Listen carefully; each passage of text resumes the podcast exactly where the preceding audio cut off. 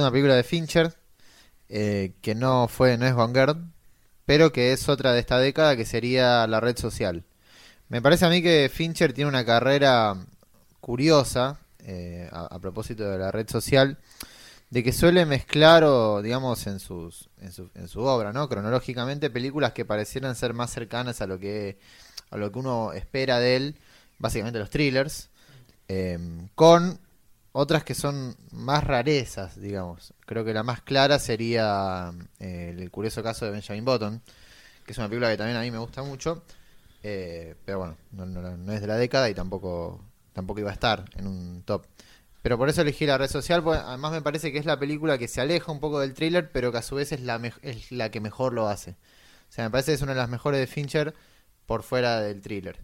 Y lo que más le destaco es eh, que le escapa a cierta frialdad que siempre hay en los guiones de Sorkin. La película es de, o sea, es el guion es de Aaron Sorkin, que bueno, dirigió, ¿cómo se llama esta película? Eh,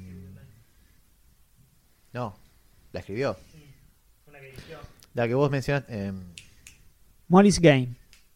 Mo- claro, que dirigió hace poco Molly's Game, eh, y es una película que a mí no me gustó para nada, eh, y sí sentía una frialdad ahí, eh, una película completamente de estadísticas donde todos los personajes hablaban de la misma manera, eh, como siendo, digamos, robots.